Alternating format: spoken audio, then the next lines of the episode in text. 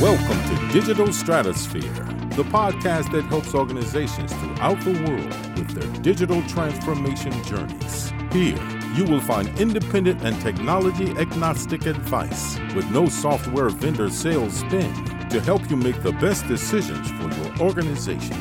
Whether you are in the process of selecting technology, in the midst of your transformation, or trying to get your initiative back on track, Digital Stratosphere provides expertise and best practices to help. Consulting is a rewarding and challenging career that can work well for many people. But how exactly do you become a consultant?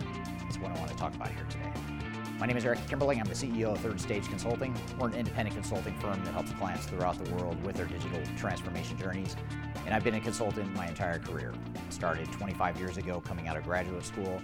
And it's a career that I didn't really plan on entering, but I'm really glad I did.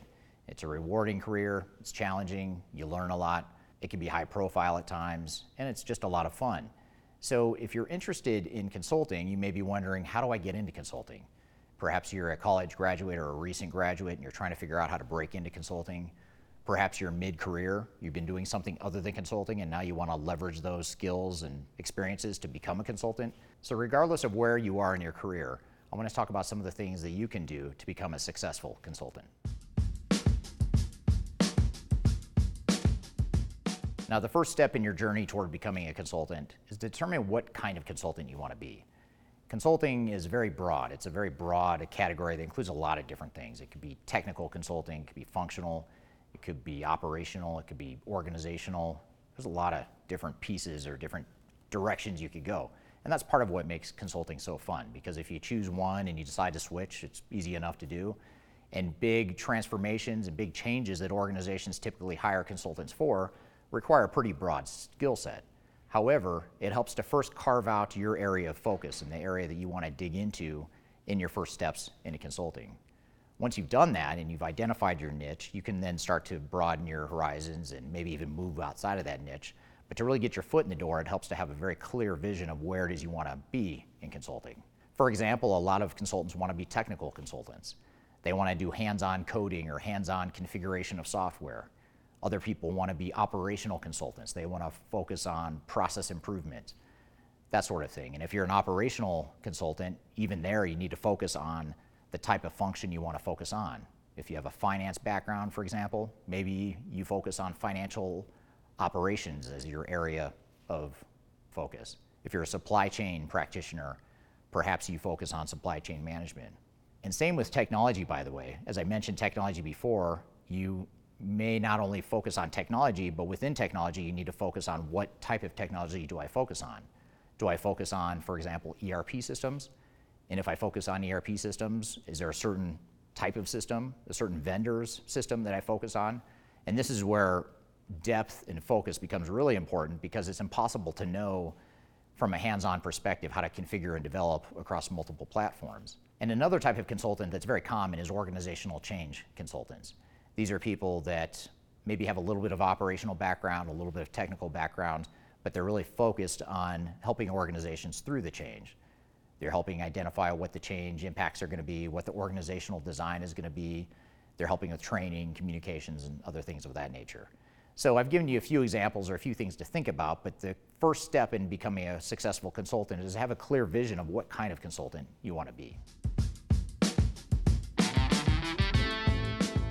Now, the next step is to identify what relevant skills you have now that will help you break into consulting.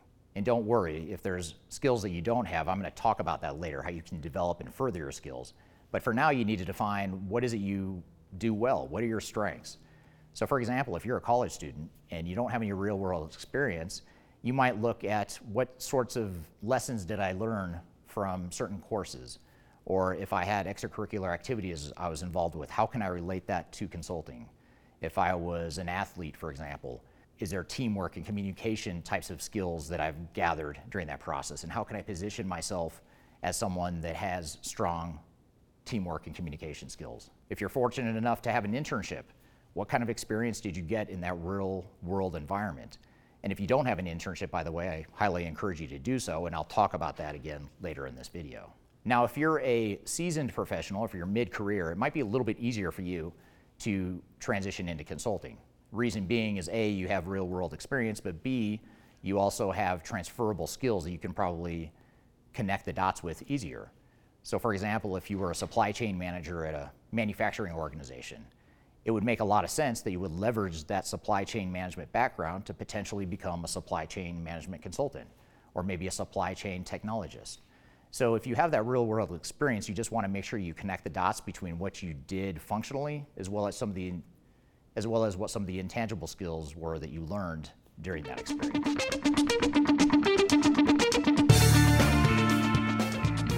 If you are trying to achieve digital transformation success, turn to Third Stage Consulting Group. Third Stage's independent and technology-agnostic consulting team helps clients define their digital strategies, select the right software, and manage their implementations. With offices in the U.S., Europe, and Australia, our team helps the world's most forward-thinking organizations through their transformation pitfalls and risks. Whether you are embarking on an ERP, HCM, CRM, supply chain management, or any other digital transformation, contact Third Stage Consulting to see how we can help you reach the third stage of transformation success. Learn more about us and download independent reports, videos, and other best practices at thirdstage-consulting.com.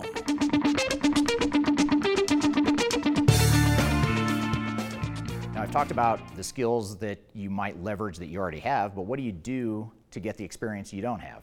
And that's a really important question, because one of the reasons why I was able to break into consulting was because I got an internship the second year of my master's program that was in consulting. And that really opened up the doors for me to go work at a big consulting firm, which led me to another big consulting firm, which then led me to start my own consulting firm. So it's important to really get that early experience however you can. And one of the best ways to do that is to find an internship. If you can find someone that'll take a chance on you, that'll give you a chance to start off even if on a limited basis or a low pay sort of basis, then I would take it, because that's worth its weight in gold in terms of giving you the relevant experience and really connecting the dots between what your strengths and skill sets are today versus what they need to be in the future to be a successful consultant. And remember, at this point, you're not trying to become an expert consultant. You're just trying to become good enough to get your foot in the door at a consulting firm. So any sort of experience you can get is going to go a long way towards doing that. Probably the most important thing you can do to position yourself as an effective consultant is to develop your soft skills, because I would argue it's the soft skills that make for a good consultant much more so than the tangible hard skills. So in other words, you can know all there is to know about technology, but if you can't communicate well with people, if you don't listen, if you don't collaborate well, then you're not going to be a good consultant, no matter how smart you are. So this is less about book smart and more about emotional EQ and emotional intelligence. So here's where we need to work on our listening skills. And that's, in my opinion, the most important thing to be a good consultant. You have to know how to listen, and maybe a secondary one is to ask good questions.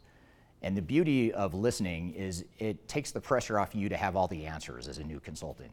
If you can ask good questions, listen, and absorb what you learn in your listening skills, that's going to go a long way. In fact, that'll go a lot further than the stuff that you know, the more tangible stuff that you know. Other skills that are really important from an intangible perspective would be communication skills, collaboration skills, presentation skills, your general confidence and demeanor. Those are all really important aspects of becoming a good consultant.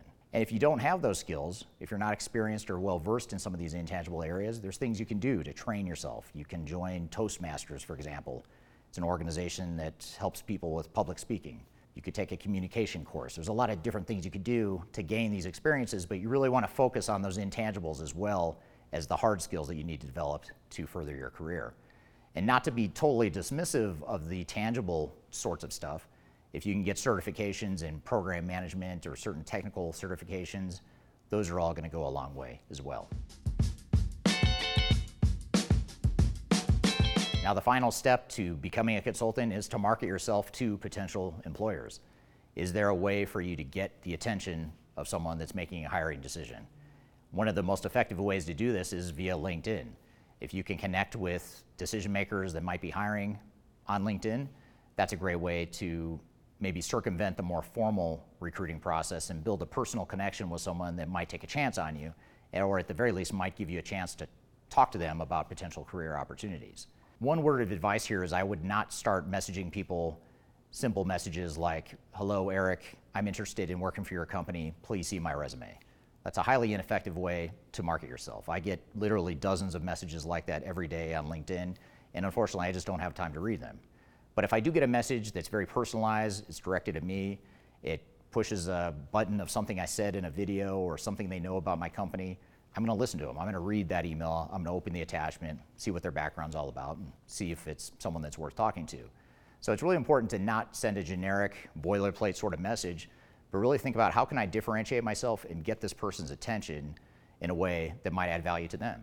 Another thing that I've seen work extremely well is to create a video. If you create some sort of 30 or 60-second introductory video, not only is that highly personalized, but it gives the person a chance to see your demeanor, your confidence, your overall presentation skills, that sort of thing.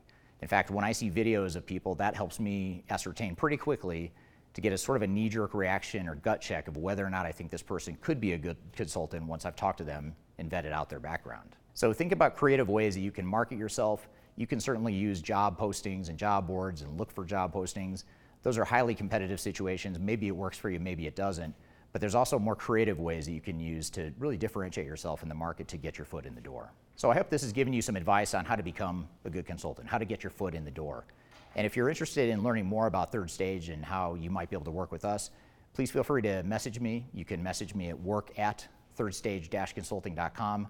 I've included a link to that below, and you can see it on the screen in front of you here. So I hope you found this information useful, and hope you have a great day.